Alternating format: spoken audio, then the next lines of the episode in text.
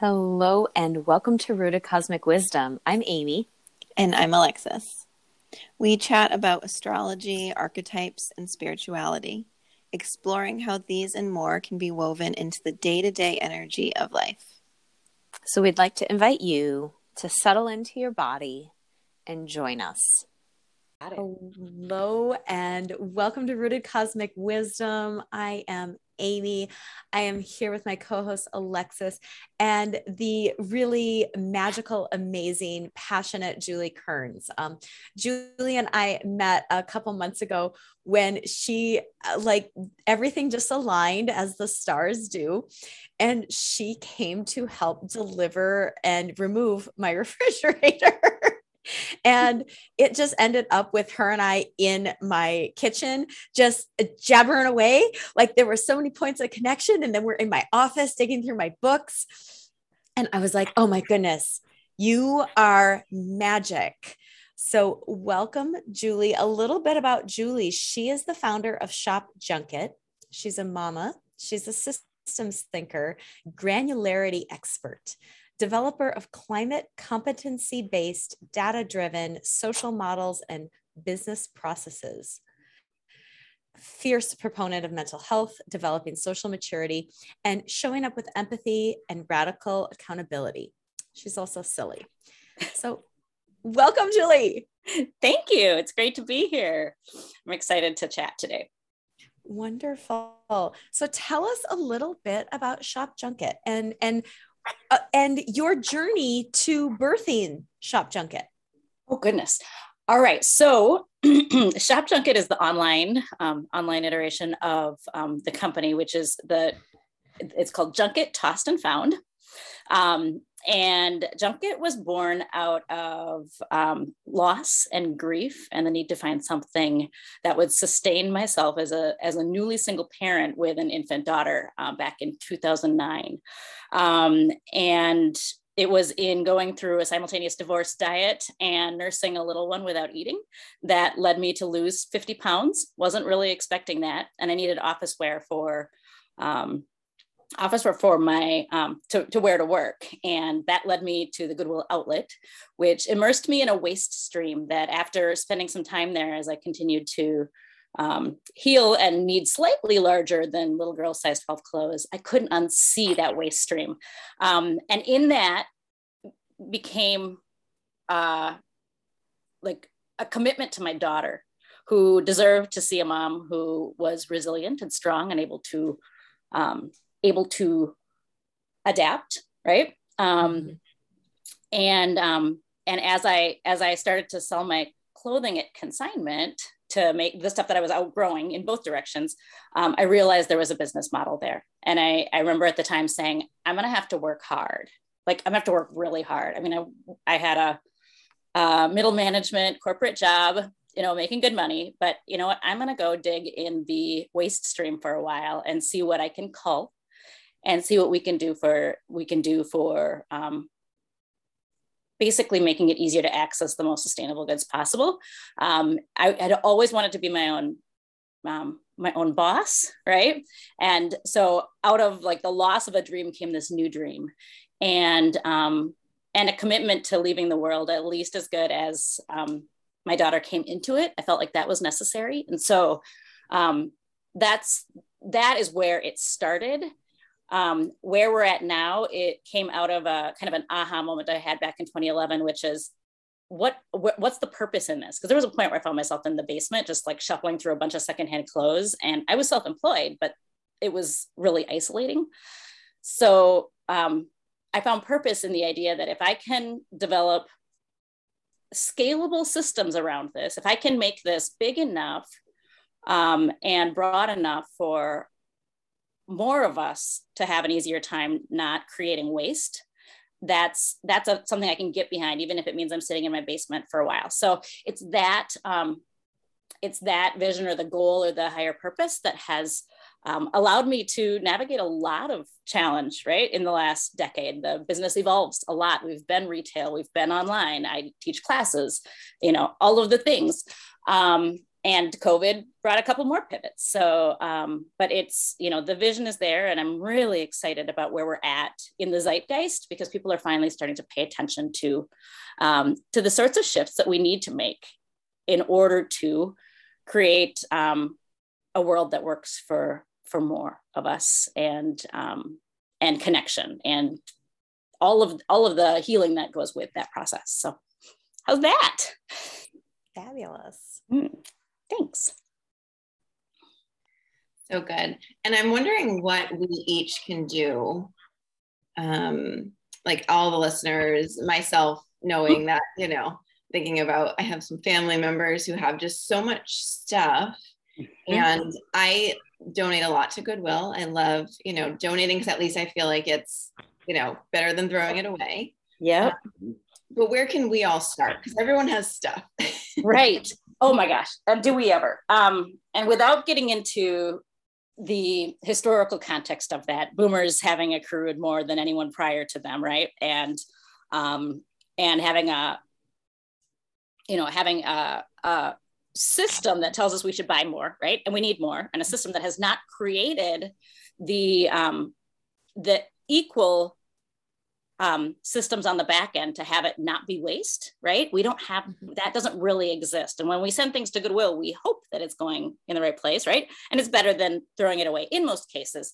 Um, but um, I guess the thing that that I um, my like my vision around this is that these things are all embodied energy and matter. Think about that. The energy that went into whether it's a cotton hanky or doily that someone's grandma made and invested time and care in, whether it's um, a manufactured item that is functional and can continue to exist. If we think about it in terms of the energy that went into it and the existing matter and that manifestation of that matter, there's value there, right? Um, getting that to the right place, if we don't need it, becomes the work, right? Um, and as I look at where we're at as climate, you know, as like as we're dealing with climate, there's a kind of a heart shift of saying, hey, I recognize the value of this. I am a steward of this thing. And without um, without hitting myself over the head or being too hard on myself for the um, for the circumstances that led me to this moment where I'm overwhelmed by stuff, right? I'm going to do my best to help it get to its next place, right? It's about this, there's this caretaking. Um, and then on the front end, to reduce the madness of trying to manage that, right? Because that's a lot to do for paper clips and a t shirt and whatever, right? We can think about do I really want on the front end, before something comes into my life, do I really want to be responsible for the life cycle of that thing? Do I want to try and figure out later what's going to happen with that thing? Right? It allows us to align those upfront choices, consumer choices, etc., with the how am I going to feel about this later? Is it going to become so much crap? Hey, can I, you know, can I get the thing that I need without getting a hundred of them? Sometimes it's not possible, right? I mean, think about like just the way that the supply chain is set up to overwhelm us. We, do we really want to manage those things? So, um, so that's a that's not directly answering your question around where does it all go, but it's mindset, right? Um, and um, I, you know, during the time that I ran the shop, so I had about six years of um, a secondhand shop, um, and it was all about creativity and reuse and um, and um, and and community, connecting people. And so many people were going through what what so many of us are going through, right? Especially our parents' generation, right? We got 10,000 boomers a day turning 65 in this country, and that number doesn't stop until the end of this decade, right? It doesn't start to reduce. And 65 isn't isn't aging out. 65 is retirement. So if we think of this huge cohort of humans who have gathered so much into their homes and are needing to let it go um, we can see not only what a what a disorganized crazy hassle that is and i'm not sure i should have used the word crazy i prefer not to but we can see how like we can see what a cluster that is in everybody like everybody's garage everybody's attic everybody's um, closets and and fourth bedrooms and cabins and right and and trunks. It all is this this clutter right? Um and and um how do we take that and move that through a system in a way that allows it to become useful to others? So that's where my that's where my systems thinking brain is is hey um, so more tactically um, there are a couple of things that i've come around to which is one becoming ruthlessly organized because if you can't find it it doesn't exist right? If you can't find it it's not um, it's not accessible to you. So and if you can't find it well you're going to go buy more right? And in our in our paradigm that's the solution. Um, so um, you know aggregating things in like items so that they can be useful to someone else is really good. So the paperclip on the ground the paperclip in the corner of the office right? Those aren't useful one by one but if we take responsibility for hey there's energy and matter there and, and put them where they belong that caretaking allows them to be useful to someone else. Someone walked into your house would they be able to find what they need right? And would you be able to find it? And there's that is some um, that organizing principle something i've done some consulting and coaching with um, elders boomers about right? It's like if you're wanting to downsize you need to get your things organized in such a way that if you know if you like if you run off with the circus that your that your family can can do something other than hire a dumpster mm. and let it all go right so um, so really for me what it comes down to is redefining our relationship with stuff and choosing to take full ownership and responsibility of caring for it and it's that care for that getting it to the right places allowing it to be useful finding that place where it can be useful. Buy nothing groups are amazing. I don't know if you guys are involved in those mm-hmm. locally at all. Yeah i see nodding of heads there. Um, alexis are you familiar? Okay so um, buy not there's an app called the buy nothing app. Um, the app itself is new. They've been they've had a lot of facebook groups i think over 5000 facebook facebook groups um, globally at this point. But it's a it's a gifting economy where it's hyper local and you um, you can offer things to your neighbors and you can ask for things from your neighbors, but there is no transaction. It's not about exchange. Well, there's a transaction, but it's not about exchange and it's not about dollars. It's about creating community with these things. And there's something really powerful about being able to turn the things that you don't want into relationship. And yeah, so that's beautiful. Right. And so that's one good way to move them along in ways that you know they'll be appreciated. And that feels good too okay i can i i could go on day all day and you don't need me to do that so um. No you're you're here to you're here to go on all day.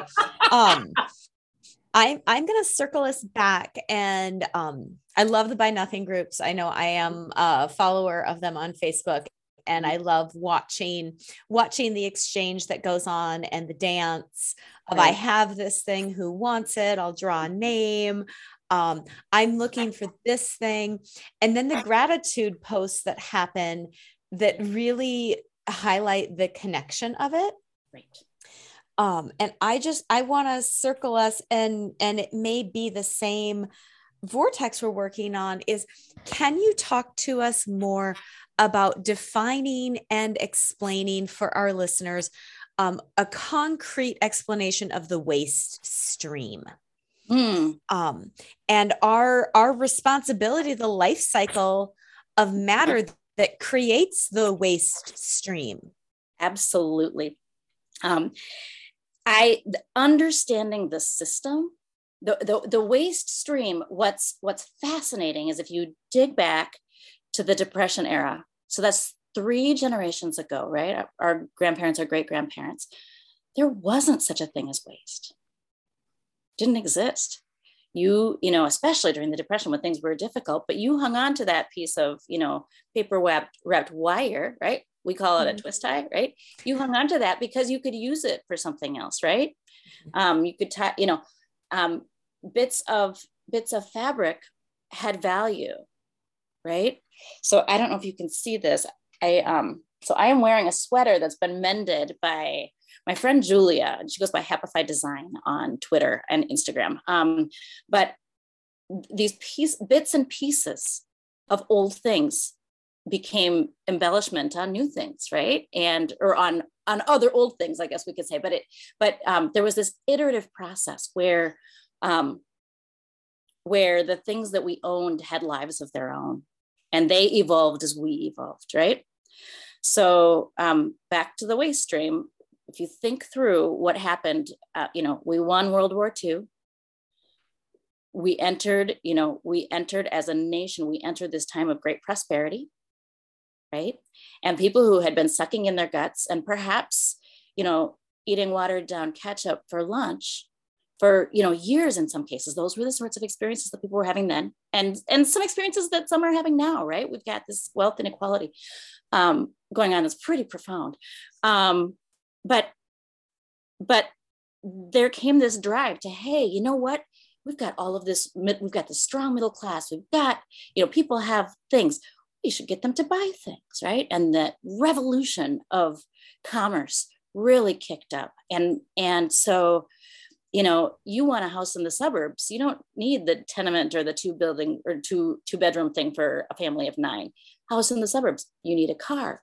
You need to drive right all of and the and the flight and and what's fascinating is that so much of that was driven around fear was was about fear mm-hmm.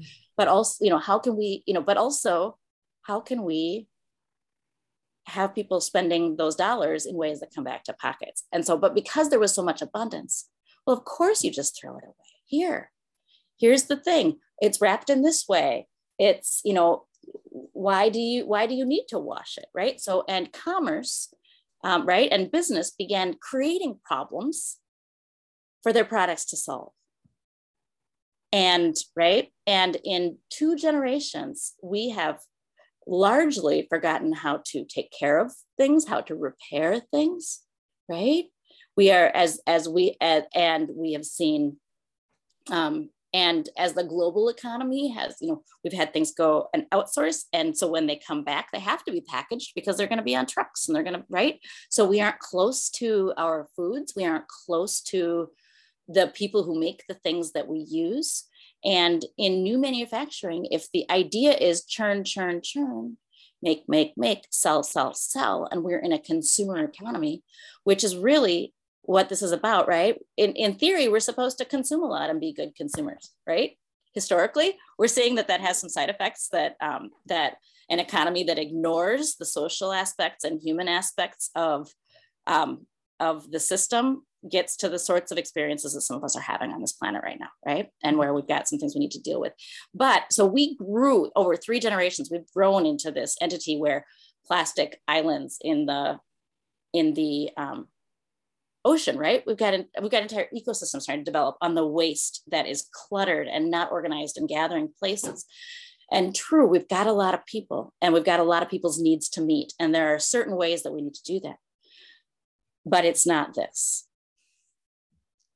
right?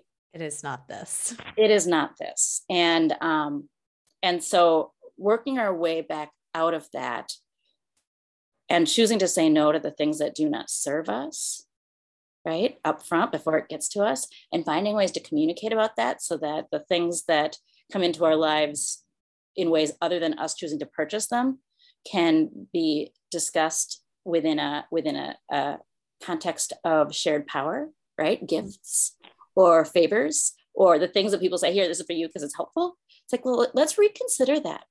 Is a gift really a hallmark thing? Is it really about oh my gosh we got to buy the thing because they might and what are they going to think of us if we don't have a good enough gift is that really what this is about? Or should we be looking at does that relationship do i know them well enough to connect with them with this thing in an intimate personal thoughtful way? And if not what business do i have adding more responsibility to the world? Mm. right that's a major paradigm shift right?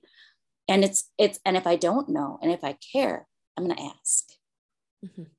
right? So does that I, no that's beautiful because it was that was a conversation i was having with a lot of the individual women in my women's circle for the month of december as we approached the gift giving time mm-hmm. of how stressful it was feeling this this collective idea that well we have to have a gift for everybody whether we can afford it or not whether it's meaningful or not whether all of these things that so many women i know are really drilling down into and working on this energy and matter piece that you speak of and is it aligned that we're just giving stuff?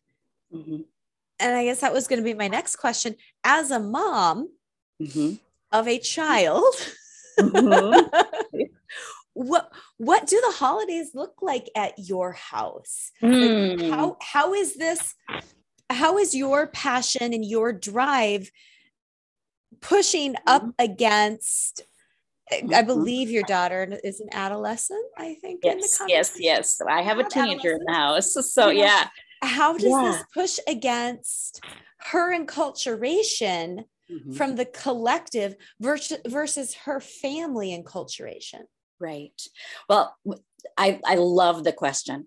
And um and it and it gets even more interesting because she has two households and yeah. one is very different from the other right so she she gets the full on the full christmas treatment with you know everything she wants and more um, at her other house in fact i am at a point with that dynamic also recognizing that that that date is just a date it's it's it's december 24th december 25th in my case right those are days and um and I don't need like so there, there's a lot of there's a lot of wiggle room for just saying, hey, go have that experience at you know at your other house, and mm-hmm. we will do things in our way at our house.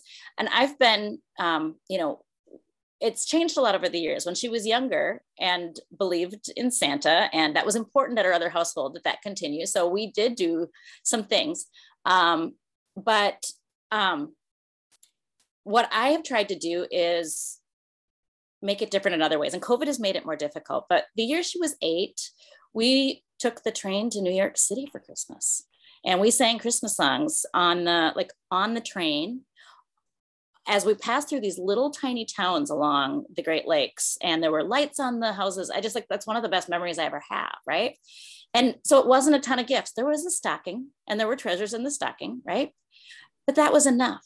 And it was about the experience and that connection, right? Mm-hmm. Um, more recently, and COVID has made it a little trickier, and she's getting older. We talk about, you know, what is it about gifts that are special to you? Right. And what is it about um, this year was really neat. She asked me, she really wanted to do Advent calendars and so like she likes she likes opening the things right mm-hmm. and i said okay so so how can we do that and she's like well like she knows her mom sells secondhand stuff and that her mom sells a lot of small creative secondhand stuff and that her mom has a lot of small bits and pieces tucked around the house. And so she's like well you can just find me some some things. And like just like you know she's like can you just like can you sew me an advent calendar and put things in pockets? And i was just like that we can do. And so right? And what was fascinating about it was one being really clear about what it is that she was needing to have met and it was novel like there was the novelty of it right? Mm-hmm. it didn't need to be anything new. It just needed to be a hey this this you know there's a little bit of a dopamine hit of discovery right? Right? That's what drives us to shop too right? It's the dopamine hit. It's that acquisition. It's that that. So um so so we talked about that. And so what was funny it was like i just i tucked in there a bunch of things that i sell um like you know and that that my customers really like that she could be using freely in the house at any point but she got her own copy you know she got her own you know dip pen and some special nibs and some paper. I mean it's all over the house but it was hers and she was really excited about that. So so that's that's the sort of you know I, i'm really big about you know gifts don't necessarily happen on those days but i might surprise you with something really big on a random Tuesday because I found it. It spoke to me. I knew you would love it. And it was fun to see the look on your face, right? Surprise and delight, but also care and connection. And so, right? So that's really how I try and do it. Um, and how we seem to be working through that dissonance as well, right? Mm-hmm. So, um, yeah. I love that. Oh. Yeah, there's so many pieces of that too, like the um, events and things can be like the time together, right? Like you're saying, mm-hmm. like riding into city on the train, mm-hmm. like those type of things I find to be the best gifts. Like I love to give those because right like you get to enjoy it there's not a lot of waste because it's about the event and the thing that you're doing right and rather than a gift that you know someone may or may not want like right, right are they going to be giving it away the next year right um, regifting yeah. is a thing right huge thing. thing. Yeah. So yeah, so many pieces to think about too, as you know, and as things come up for birthdays, and it because this is a perfect time of year, right? Like we're just coming out of Christmas. Yep. Um, and for those people who have received gifts, that maybe they're mm-hmm. just like, oh, what do I do with this? Right. Yeah. Right? Um, and then thinking, about? yes. Mm-hmm. No, it's I. I just there's so much embedded guilt and conditioning, social conditioning that we get to let go. We can just mm-hmm. let that go.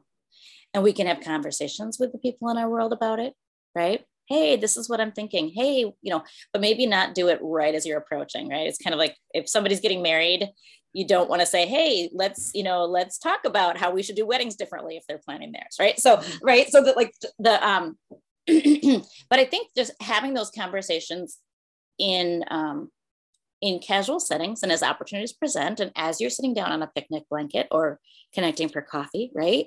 How do we explore this? What do we value?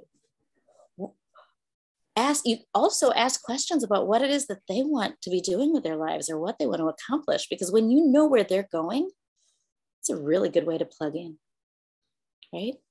Mm-hmm. Meeting need meeting isn't about dollars and it isn't about stuff, right? You might be surprised at, at what a gift looks like when you connect and really take the time, right? So, yeah. And even I think when you open that invitation, like I just, I know I have some people in my family who are like, if you need anything, come over. Like, come over. And then it's exciting for me because I was like, ooh, I get to discover something new. Yeah. Right? Yep and it's like this but the conver- it wouldn't happen if the conversation didn't start of like hey this open invitation with people you know or having even just starting it with like a couple of friends like mm-hmm. I mean that app also the buy nothing app is mm-hmm. is one version of it right mm-hmm. and so you starting the conversation within your family within friends um you know like i was i was making candles and i had some amazing people in my life just be like oh i have shipping materials and i have you know instead yep. of going out and buying which anyway i was trying to buy like the you know eco-friendly like the recycled stuff anyway. Right. but i was like well how perfect is that? And i because i'm sh- i'm realizing i'm shipping out a lot of stuff and it's mm-hmm. taking a lot of you know to keep a candle nice and right. you know nice and packed. Yeah and so opening that conversation of like hey does anyone have shipping stuff that i can you got it. Yep right? Yeah. so i think it starts with the conversation with like share this podcast get it started. Right? Exactly. Well, thank you. Well yeah. Well and that's i mean so that's my junket's entire business model is secondhand everything. So mm-hmm. it's secondhand product. It's secondhand i actually have candle making supplies on the on the site all secondhand sourced right? Probably not good for wholesale pricing but as far as if somebody wants to try it at home and get started you know, here's a starter, see if you like it, and then go and do the, th- you know, if you like it, then, then start gathering the stuff on your own, wherever you can find it, buy nothing groups, etc. right? Um, the packaging is all secondhand. And when I started doing, you know, like I've, I've upped the ante as I've gone and as I've gotten better, right? But when I, um, when I started, I was using, you know, like trying to find 100% recycled poly mailers and that was back in 2010 2011 right so and and there really weren't very many options but as i understood it in order to make something happen at scale i needed that I, you know, I needed the efficiency of that. And so it's, it's the absence, the gap of that efficiency where like, if you're, if, if you are making ends meet with your candles, if that's a business that's supporting your family, having to run around and scavenge those things or ask people to get them or to drive and go get them that takes away from the business that you're running, right? So, how can we create the systems that make that easier and make the right choices easier and help create that? So, and I do think that those are social, inherently social systems, and Buy Nothing is an example of something that's happening in that way.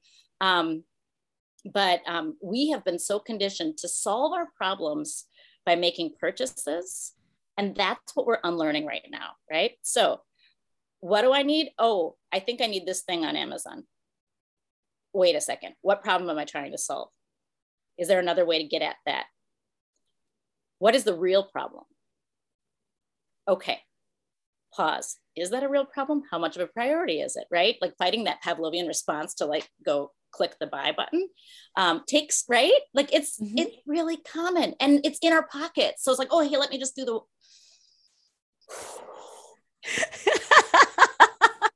but even just hitting that pause button, I love it because you're mm-hmm. right. It is so easy, especially with Amazon and with all the like, you know, internet. I I hardly go and I don't really love like shopping shopping. I've come right. to realize this, like especially right. now going out and like right. Oh, having yeah. that our fingertips mm-hmm. is right there. It's a blessing and a curse because it's so easy. Cool. And I think hitting that pause button and being like, why am I wanting this thing? Like you said, what problem am yep. I trying to solve here? Yep. That alone, I think, can shift just the mindset of how you're right. thinking. And also that I love that you said earlier, like being a steward for mm-hmm. these things. Mm-hmm. Like when you think about it that way, yeah, that really shifts yep. like the relationship to the things you're buying. Yes. I love that too. Oh, thank you. Well, it's about caretaking, right? And it's a and and and caretaking in things force, you know, things and people, right? It forces us to slow down a little bit right? And if we're choosing to be responsible for it, we're going to dwell with it for a while, unless we got somebody who's like, I need that thing, and you can just like tuck it outside your door, right? Um, so being okay sharing space with these things while we figure out solutions is creative problem solving, right? There's a there's a way that that like creative problem solving is a skill set we need a lot more of right now, right? We're dealing with some major cultural issues we are um, and and so many of them are tied to our stuff right mm-hmm. the fact that it you know the the environmental issues are tied to largely to stuff right to shipping the stuff to making the stuff to throwing away the stuff to managing the stuff right like if if we're not making and doing stuff in our work lives we're certainly dealing with it everywhere else, right? Mm-hmm. So I think also allowing from that stewardship perspective, it allows us to shift our brains around around do I do I want to be a steward of that thing? Do I want to take responsibility mm-hmm. for that? Am I are the trade-offs worth it? And um I um the carbon competency piece of things has really that's that the granularity that my re- reference spoke mm-hmm. to was having an understanding of how all of these little pieces of energy and matter add up to much bigger things, impacts, problems, etc. right? Or opportunities. So, right, the waste stream right now is filled with so many things that could be useful, but they're disorganized, just like closets and bedrooms, right? Right. And um, and so if we understand that not only is there value in avoiding the emissions of the thing having to get to us, which is actually most of them. If you think about the manufacturing emissions, the emissions upstream of something, right, where like they're mining or growing or what have you, whether it's the cotton that has to, you know, become processed into a t-shirt or the, right, like, or the metals or, you know, the things come from somewhere. And there, most of the emissions of anything that we have in our lives happen before it ever reaches the sales floor, right? Yeah. So um, if we can apply the, if we can apply kind of that, um, that mindset of, okay, this is a lot of responsibility. I've, I'm birthing this thing into the world through the demand that I've created by my purchase. Because when I buy that thing, that company is going to make more. That supply chain is so efficient. We need that supply chain on the other end so that we can get things to the places that they belong right? Um, one of the companies that i that i see emerging in the market that i'm excited about is called ridwell. Um, and so um, they are they started in seattle and it's a dad and a son. And so I, I kind of have an affinity because my my junior shopkeeper and i you know like this you know the parent child enterprise thing is really fun. Um, but they have launched kind of a, a, a bin delivery pickup system where where they have identified several things that are hard to get rid of right? Um, bulbs light bulbs batteries right? Um, they have basically they are doing a delivery routing because there is now enough demand. People want to do the right things. Are like and that's that market demand for better solutions for actual problem solving options has really grown quickly in the last two years especially. So they um, they drop bins at subscribers homes and then they pick up those bins every two weeks and and there, there's or the, the, the i guess it's a you pull they they swap out bags however it works. But there are bins where you get to put the things in very specific ways right? You don't throw all your stuff in there. You don't throw all your recycling in there. This bag is for batteries this bag is for light bulbs right? And it, when it goes into that system sourced it can be useful to others right?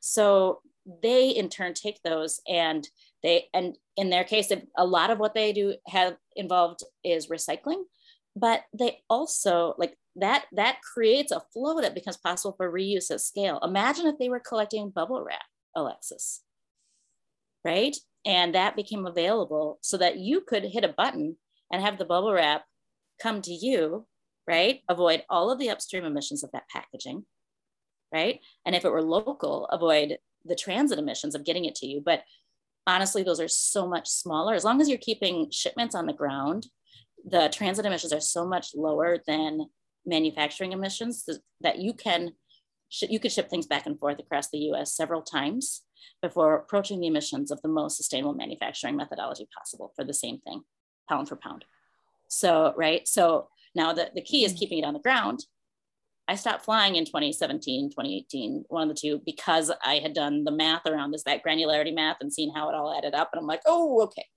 So I'm, you know, I need to, I need to not do this um, for my gut, for my values, right? And that is what led to train trips, right? And, you know, and, and different ways of commuting and of slowing down.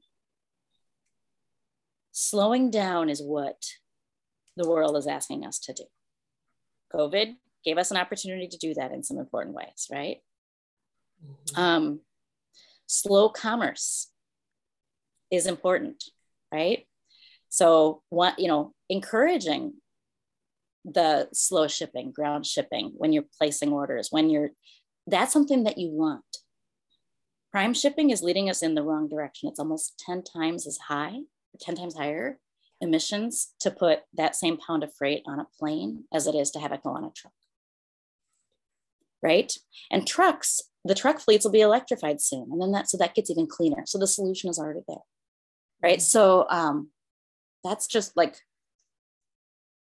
going back to stewardship our individual choices and our decision to be stewards of things in in all the ways how they reach us when they reach us where they go after they come from us that that caretaking um, that stewardship really starts to help us understand how other you know how like how other things add value um, and and how and it it creates a framework for decision making and then for engaging others. Um, and these are individual choices, right?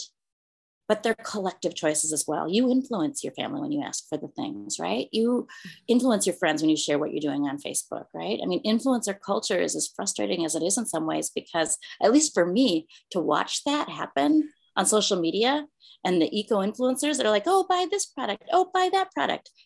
Nope. The most sustainable goods possible are the ones that already exist, period. Even cars. The deal is if you can't reduce your mileage, if you are forced, if you are in a situation where you need to have that car and you are locked into miles for some specific reason, then taking on the emissions of an electric, the upfront emissions of an electric vehicle, absolutely.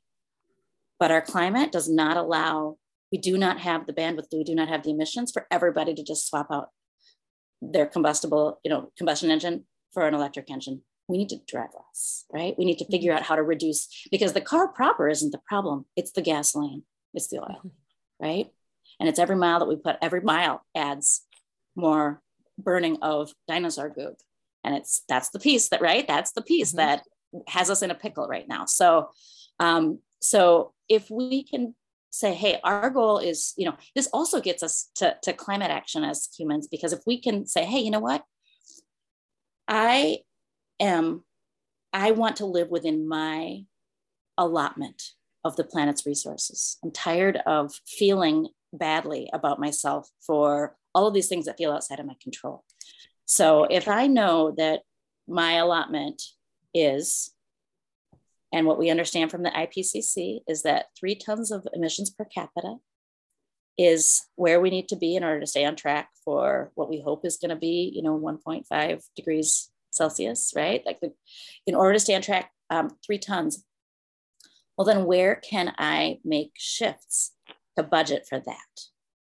Right? How can I figure out what where are my opportunities to reduce my budget and start thinking about emissions and our footprint from a climate standpoint as something that we can solve, right?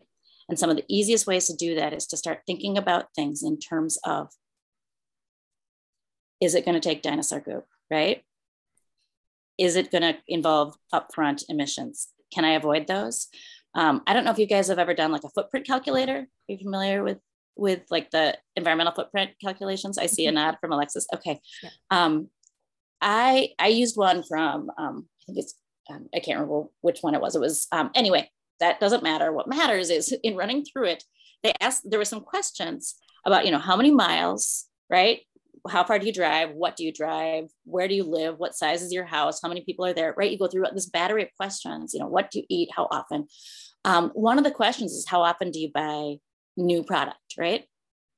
And and what I like about the tool is that I, I, you, you know, you use it to go through and you see where your results are, but then you could go back through that tool and start playing with the, playing with the, um, the levers. Hey, what would happen if I made this shift? What does that look like at the end? Hey, mm-hmm. what would it, what would it look like if I, you know, if I switched, you know, and rode my bike, or if I moved closer to my job, or if I, you know, like cut my meat back to one day a week. What if I made these shifts? What does that impact look like? Right. And the biggest shocker for me, starting out at, I think when I ran, I ran it the first time, it's what, just as a nominal value, the calculator said I would need four and a half planets if everybody on this planet lived like I did. Right. And that's not an uncommon number in America for us to be consuming at that rate. Right. Mm-hmm. Um, empathy tells us that that's probably not fair, equitable, kind, or okay. Right. So, um, so if we bear personal responsibility for owning our piece of solving this, right? Um, when I went back through and played with the how often do I buy new things and adjusted myself from average consumer to I don't buy new things, right? And it doesn't mean I don't buy things. It means that I'm just not participating in the 90 plus percent of this piece of it. I'm finding my things from my neighbors. I'm right. If I switch that, that alone brought me down by a full planet's worth of resources. Right? It's an easy shift. It does not involve sacrifice. It, there are opportunities for community. There are opportunities for wealth building. There are opportunities for green jobs. All of that becomes possible if we can become stewards and engage each other as stewards wanting to make helpful shifts, right? Mm-hmm. So, and that engagement of each other is a big piece of this too. Let's go back. Can we go back to the gifts, the idea of oh, gifts, right? Totally. Yeah. So, um, so, um, Amy, I know that you've got a child. I'm mm-hmm. guessing that your child received gifts that you would have preferred that they not receive over a number of years, maybe not. Um, yes, he has okay. received a lot of stuff that mm-hmm. I was, I'm, you know, there's a big, big like WTF with me. Yeah, um, exactly. So um, some of the conversations I've had with other parents, you know, involve a fair amount of frustration, right? Um, because they've asked grandma, grandpa not to buy and bring plastic stuff every time they visit, right? Right. Um, we know that grandma, and grandpa want to connect with the grandkids, mm-hmm. right? Um, but when we see that play out, it's hey, please don't do that the thing shows up anyway. Grandma and grandpa are like, yay. The kid's like, yay. Okay. Right. I mean, and mm-hmm. you're the one that steps on it at four in the morning. And yeah. that's like, that's the dynamic. And so, what that's about, if you've asked the grandparent not to do that and they're doing it anyway, that's a that's a dynamic. That's a power dynamic. Mm-hmm. Yeah. Right. That's a power dynamic. And so the opportunity is, hey, mom, dad, can we share power? right? And easier said than done. Some are not able, right? Um, you know, and and the last few years have allowed us to see that in a lot of our families in ways we might not have seen it previously with the mm-hmm. the politics, right? And the way that yeah. that has become so personal. Um, but I I had a bit of a like through the through the shop and through people wanting to be helpful and leaving things at the shop and donating and us becoming overwhelmed and saying no can't handle it can't handle it um, and having things still show up without my consent i began to feel abused right? As a mm-hmm. shop owner running a secondhand shop where in theory i'm the one who like we repair the stuff and it's for the artists right? That was the, that was what people that was where, where people were at. What it came down to for me was that this was about consent mm-hmm. and about open communication and about win-win right if this exchange of goods is not a win for both of us why are we doing it right yep. and if i want to give you something i'm going to ask you if it's useful to you or if there is desire and i hope that you'll tell me no if it's not right mm-hmm. and so that is that is the exchange and then coming back to goodwill and donations right they they um it's it's better than nothing right? They're taking them they're selling some of them.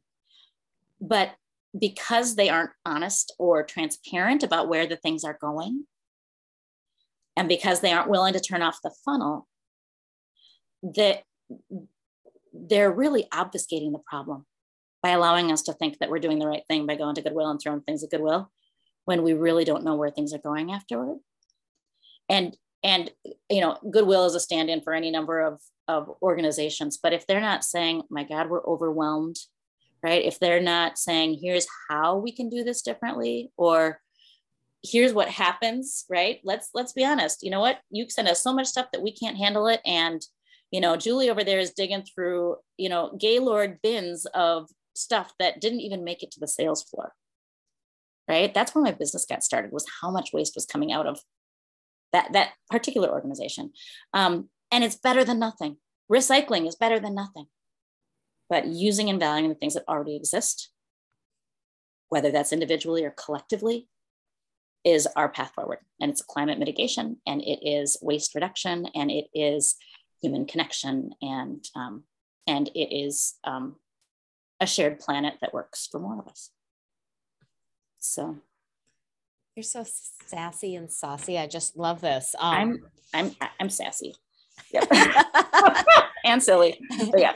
And and it's it is so good because it is a conversation that I as a parent had with grandparents a mm-hmm. lot mm-hmm. when my little guy was little because we would get a box of plastic crap mm-hmm. every single minor and major holiday. Correct.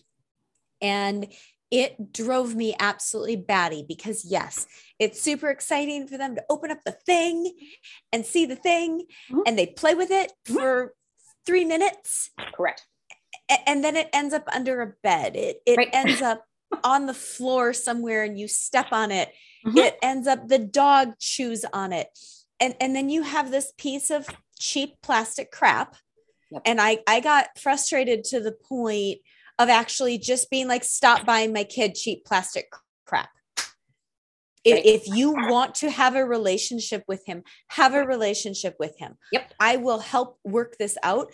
It mm-hmm. doesn't, uh, trying to do this through the energy of stuff. Correct. Is Correct. denigrating him and it's denigrating you. Yeah. As a human. Yeah. Because I see what is what you're trying to do and that you maybe don't have the emotional capacity to manage. Let me help you. Right. Right. Let me help. Right. Right. I we can do this together. Let's be yep. a team. Yeah. Oh my gosh. Yes. And, and I'm go ahead. Oh, I was just gonna say, how did it did it work? I mean, were they um, receptive? How did no? They they just stopped yeah, talking okay. to us. Okay. Oh my gosh. Okay. Yeah, we're gonna talk about more things offline, but yeah. They, they just stopped communicating with us altogether because moving from that place of I'm just going to shower you with stuff mm-hmm. to I'm inviting you to have an actual emotional relationship with us right. was right. such a big, huge ask. Right. and it wasn't something that they were ready for. And I take responsibility for not being able to see and hold Yeah. how not ready they were. Right.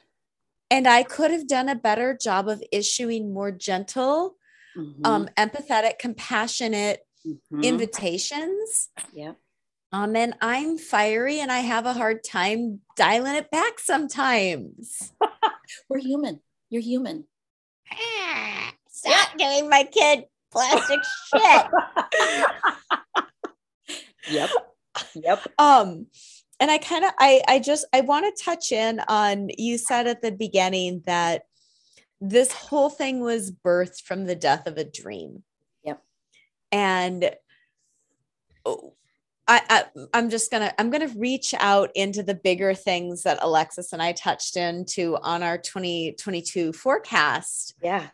Is that right now we're in the death of of a dream. And i love that you just organically brought in that from the death of dreams we birth new life. Mhm. um and that feels so valuable right now. We're headed towards our venus star point which sets up a sets up a 20 year cycle of really looking at what we value. And you know you bringing in the word stewardship after we had carolyn gronfield on with land stewardship it just it feels like such a theme of how do we meet and hold Right. um a, a, a better consciousness by slowing down and really taking ownership of what we could be rather than what we always have been Correct. And that, I mean, that's the answer to everything, right? Mhm. And we have experienced collectively so much grief in the last two years. So much grief. We've lost people. Relationships have, have been stressed in ways that they haven't previously, right? Um, we see, you know, it has become very clear where empathy resides and where it does not Mhm. right? The opportunity is to evolve. Our opportunity is to develop communities of care. That's basic psychological adult development. And that is not something that's valued in the American dream because the American dream is let's step on whoever we need to step on to get to the top. So we've been conditioned to have these Mhm. adolescent brains where all we want is bigger, better, faster, more, me, me, me, right? Mhm. It's not, it's not healthy social development. That's not healthy spiritual development. That's not healthy psychological development. It's it keeps us stuck. And it's that stuckness that has made um, really being able to face what's dying um, with open eyes. Um, but also, sometimes we need to be stuck for a while in order to start to see what comes next, Mhm. right? And also, change is hard, right? Change is hard, and usually we'll like dwell in like the mess of it until it gets too painful to tolerate, Mhm. right? So it's that finding new dreams, figuring out what good looks like within new contexts, and getting excited about moving in that direction. That's really where I see the value um, and the opportunity for all of us, you know, and we're, and as, you know, in this time of change and shifting things up and, and, you know, Venus it is, it's Venus in retrograde, correct? Is that what? Venus is in retrograde and she's about to make her star point on Saturday, okay. which means she will conjunct the sun. Mhm. And the way that Venus moves through the sky, she creates a star in the zodiac. Okay. And these star points are Alexis, you speak into this more. I'm just going to throw the ball at Alexis. Go. Perfect. Well, each each point she begins a new cycle. And yeah, there's five signs where she begins a new cycle. And so one of them, we have her beginning a cycle in Capricorn. So that's one of the five points.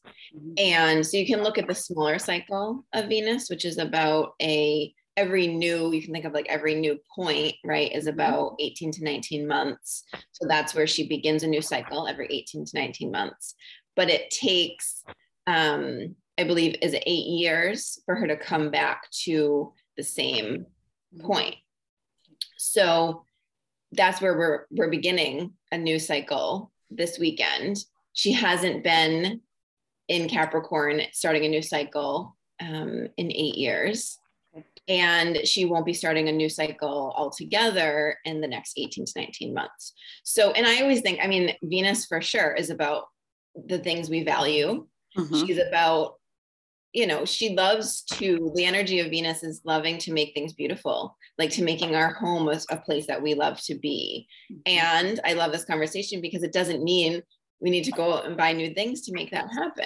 Yeah. And I think when you feel into the energy of things, it's, you know, maybe it is connecting with friends or family, or, you know, I have things from all different people. When I moved into this apartment, it was really amazing to see, like, oh, I have this little, because I have a, you know, a smaller size apartment, I have this little table. And then me and my mom were like staining and painting it, you know, that Mhm. came a Yeah. family member. And then, Connect- Yes. And so then I have all the pieces. So when I think about as you were saying that, I was like, oh, the energy. Like I have the energy from this piece that I was gifted, and my mom and I worked on it together. So there's that. Mhm. And there's all these different pieces. And so Venus to me Mhm. is about the things we value. She is about making things beautiful. And I think there's a creativity in, like, as you were talking about all of this, of like being a little creative and how you think about things. Like that question of, like, I need something, okay, but maybe I can think about getting it in a different way. Right. And it, it takes it takes a moment. It takes a moment of like, you know, maybe it's not as fast as like clicking a button and getting it the next day, Right. But when you know the impact and i think that's why this conversation is so beautiful of like i don't think many people know right, Right. i think that's part of the problem is like you said we're so disconnected from it anyway Yeah. and that there's such an ease in just hitting a button and getting it Right. that i think people gen- genuinely don't know right and once we do Yeah. know Right. that is like okay well it's worth then taking that moment and Mhm. taking those you know ec- that extra time Right. slowing down right, Right. connecting to the thing because i could have gone out and bought you know new furniture i could have just you know furnished it with all new things and Yep. yeah it took me a moment to go pick up the thing to paint it Mhm. with my mom hmm but when i feel into the energy of it like to have a new like piece from ikea or something that's just Right. like you know Ah, yeah. right Yeah. Mhm. like what is what is that like maybe it would have been faster hmm but knowing the impact of it too knowing the impact of um like we, we were talking about it which i don't think many people know i didn't know that you know really thinking about the when you buy new things has a huge impact you know on the ecosystem all of these pieces Yep. that to me i think venus would be thrilled Yes. Right. I'm Like, sure she would be. the, Yeah. the thing can actually have more value Right. that the thing you love can have more value because of the energy that you put into it because Right. of the connections because of the who you got it from what story Right. you know, That's like, yeah. Yeah. the. Provenance. Provenance. And it is the story that matters. Right. Um, and that is, I think that is why, I mean, if you've ever had a really bad breakup and felt like you needed to shove all of the stuff out of the house as a result, or right, or just get rid of a bunch of stuff, think about that. It's that attachment, whether it's good, bad, or neutral, it's there, right? And so, to the extent that you can surround yourself with things that are um, that that I mean, to use a Marie Kondo phrase, that spark joy, right?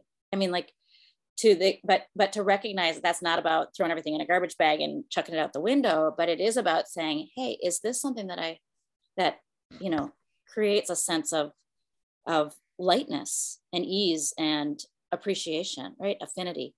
Um, and um, I mean, that's why if you think about antiques, provenance is the thing that makes them use that makes them valuable. Being able to tell a story about either how strange it is that you got here or who owned it way back when. Like, there's no provenance in IKEA.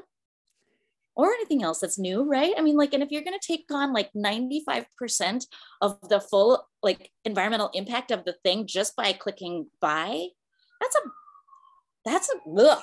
like that just feels icky, right? And if we want to feel good about our stuff, you know, treating it well and treating others well through it are some really nice healing dream oriented forward moving ways to approach um, the things in our lives so yeah. and i found that the older things are better quality like they just don't uh-huh. make things houses right. thing like all right. furniture right and so you can repurpose like there's some furniture i have that is very old that has been passed down right mm-hmm. from mm-hmm. like generations and yep. it's like it's steady good like strong right and I've had things that I have bought new that just didn't make it. Just like right quality, like just hasn't made it. Oh, and yeah. so that speaks, I think, too, to some of the yes, like they can produce things very quickly now and like, you know, mm-hmm. Um, mm-hmm. with an impact. Yeah, exactly. But the quality isn't there. Like the quality and the like um the craftsmanship yep. of the you know the older things isn't there and so i think that's something too to like really come back around to and i like i have a particular you know um, style but i've found that i can repurpose things too and and stain and paint and make them fit right and that just in itself it takes on a whole new now it's mine because it's fit to like my style but it's still the quality and it's still like this repurposed, you know, piece. So I think that's another piece that's just coming to that like the quality has diminished over time. And so of, of everything. right. Exactly. Are you have you um are you familiar with some of the what led to that? Because that was a that was a, an actual okay. So I want to say it was the appliance industry back in the 1960s. They came up with a really good marketing idea, which is hey, if it lasts just longer than the warranty, we can sell more. Okay. And it wasn't just it wasn't just appliances. You know, there are anecdotes about how car companies started painting things in different colors for new model years to try and get people to buy more too, right? If you think of that. But we are living in a time where that concept is on steroids. Like it has, it's been, you know, 60 years, 60 Eh, maybe more than that, but, but, but really concentrated effort of drive down cost, right? Drive down manufacturing costs and also make it so that people like so it doesn't last that long right? And we know this like we, have, we actually have like federal legislation being like people trying to get federal legislation just to allow people to repair their things right? To repair legislation like because companies make it so difficult to do these mm-hmm. things right? And so um if you think about some of the marketing messages that come our way too, I think um, that are telling us that we're not enough unless we buy this thing or look this way or wear this, whatever, right? Think about that. We are, you know, I think some of us were using that we were talking about how we were in a relation, uh, an abusive relationship with our former president, but we're also in an abusive relationship with mass marketing, mass culture, consumer mm-hmm. culture, right? we are all consumers. We consume things, we eat things, we, right? Like that's part of our world. But what we consume, the health of what we consume, the content, the, the impact, and what that does to us and what that does to us as a collective, all like being more selective about what we choose to take in, right? Mm-hmm. Is kind of like choosing to eat organically, choosing to, right? Um, and we can't even get into a conversation about how a lot of this is a privilege. Okay, I'm not even gonna like mm-hmm. go that way, but like suffice to say that if you are making, you know, eleven dollars an hour and working three jobs to put your kids, you know, to sleep at night and have a roof over your head, your ability to think about these things is so far removed yeah. that um, I, universal basic income for me is one of those things where I think we need to go there um, in order to allow people the wiggle room, right? Um, but recognizing the the the relationship that we are in with the system as humans is a really important and good way of saying hey you know what? I don't like this relationship very much. I'm going to act a little differently right? Um, and the other piece that i just want to make sure that we come to because about taking responsibility alexis you talked about how taking full responsibility right? Um, one of the things that i like it's kind of a newer idea but it's making sense to me as i think this through. Um, we talked about footprints earlier and trying to wrap our heads around what an appropriate footprint is right?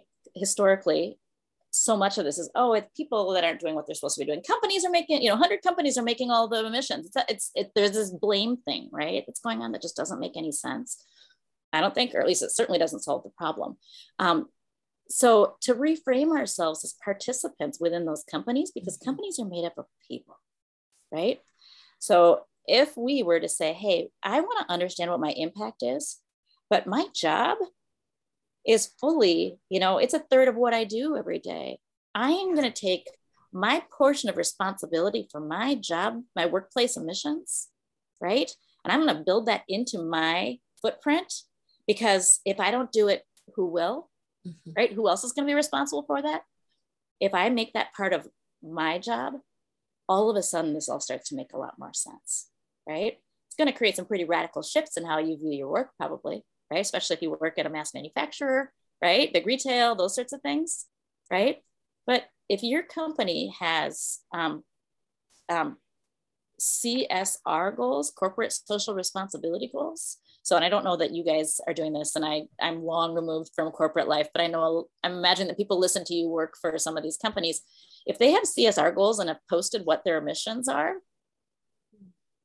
take that number and divide it by the number of employees and add that number to your footprint. Mm-hmm. And if that is something that, if that's a number that you're not comfortable with, take responsibility for figuring out what that looks like. Are you going to, you know, be a champion within your organization to say, hey, this involves all of us. We need to shift this.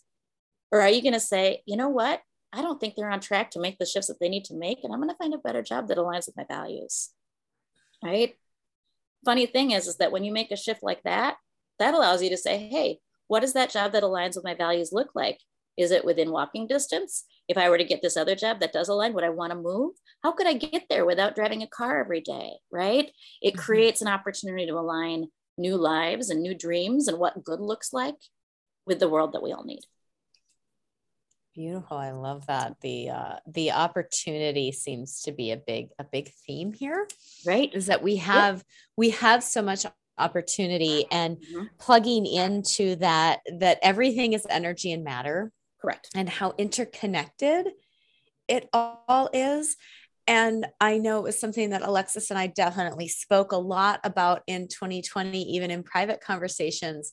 Um, the the claiming of our personal sovereignty of our personal responsibility because we need to mature past individually and collectively the the finger pointing and the blame game mm-hmm. because we've somehow forgotten that when we point a finger at someone else there's all of these fingers pointing mm-hmm. back at us mm-hmm. and claiming that sovereignty and moving into that, that level of maturity is just it feels so foundational to mm-hmm. me around making this shift and you know plugging plugging venus back into this she's in capricorn. She wants us building on our values. Mm-hmm. capricorn is the builder.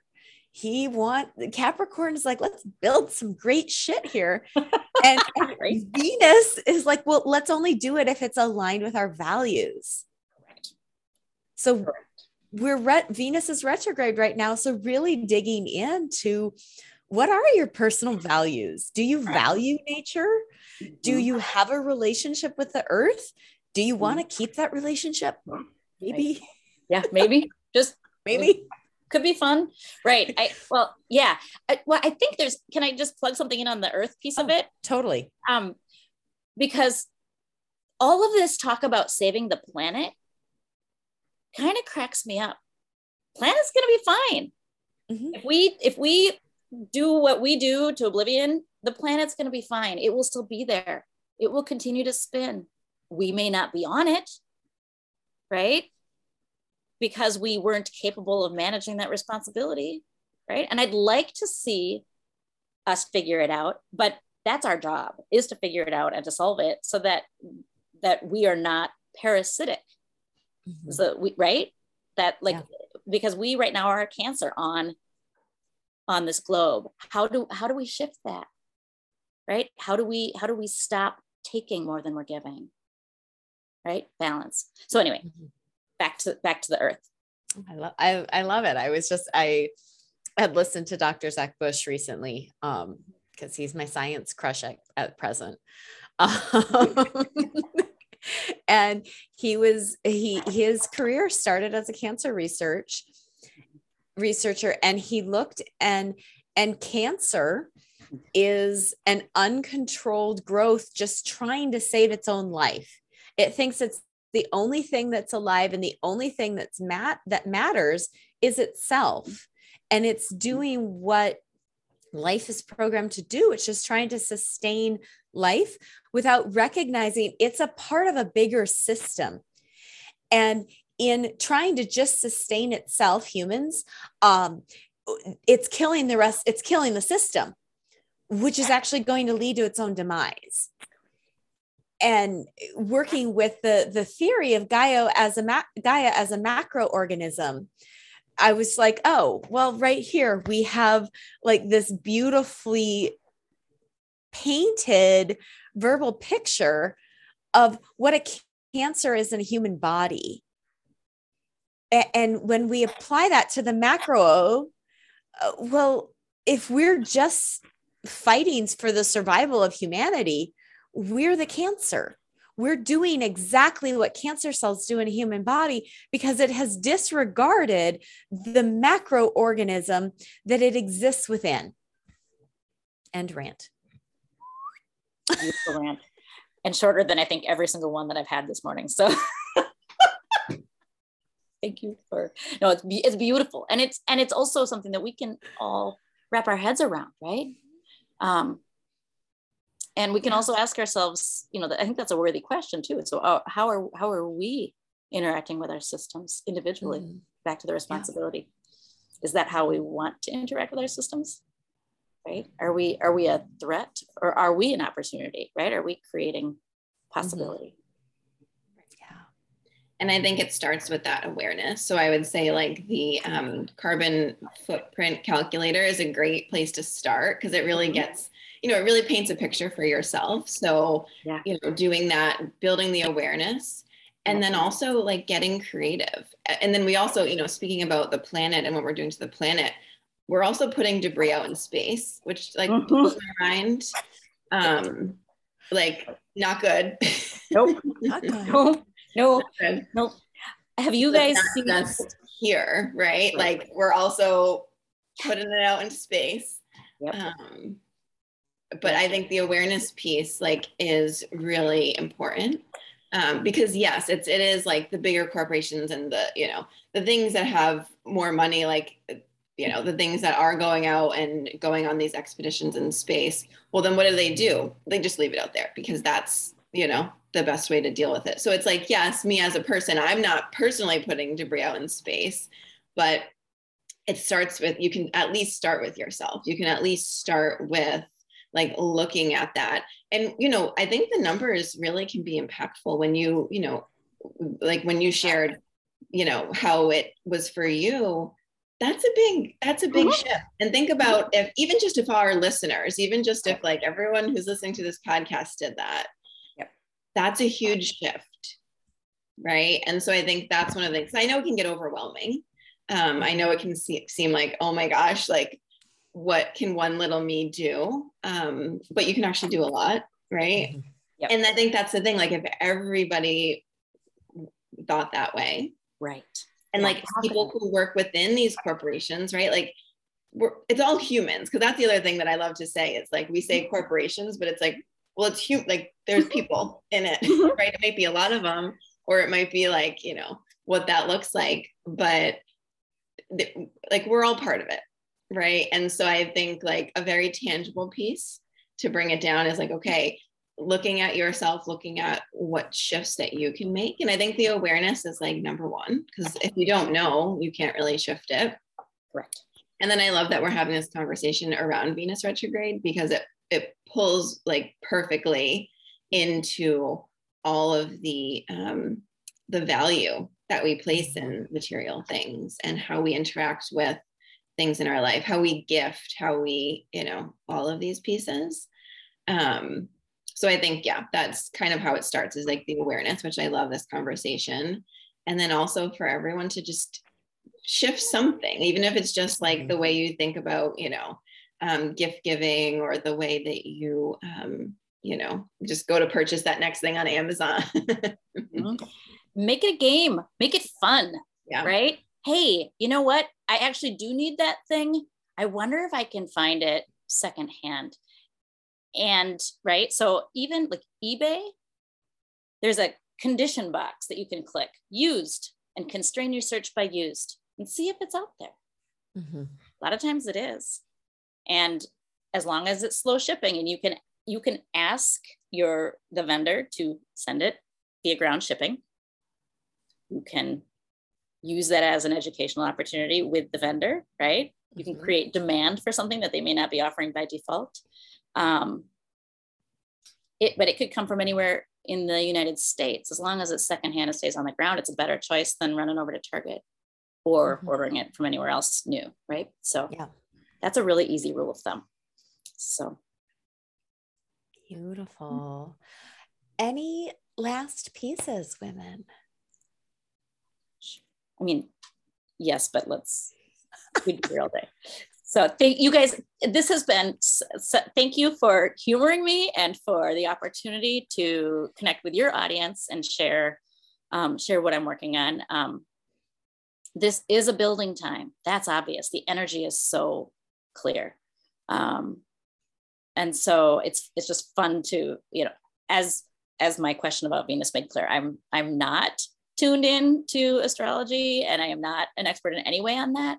Um, but to see where we have alignment um, has been really powerful, right? And um, psychological growth, becoming, you know, wiser humans individually and leveling up is something that there's a there's a common theme there for all of us.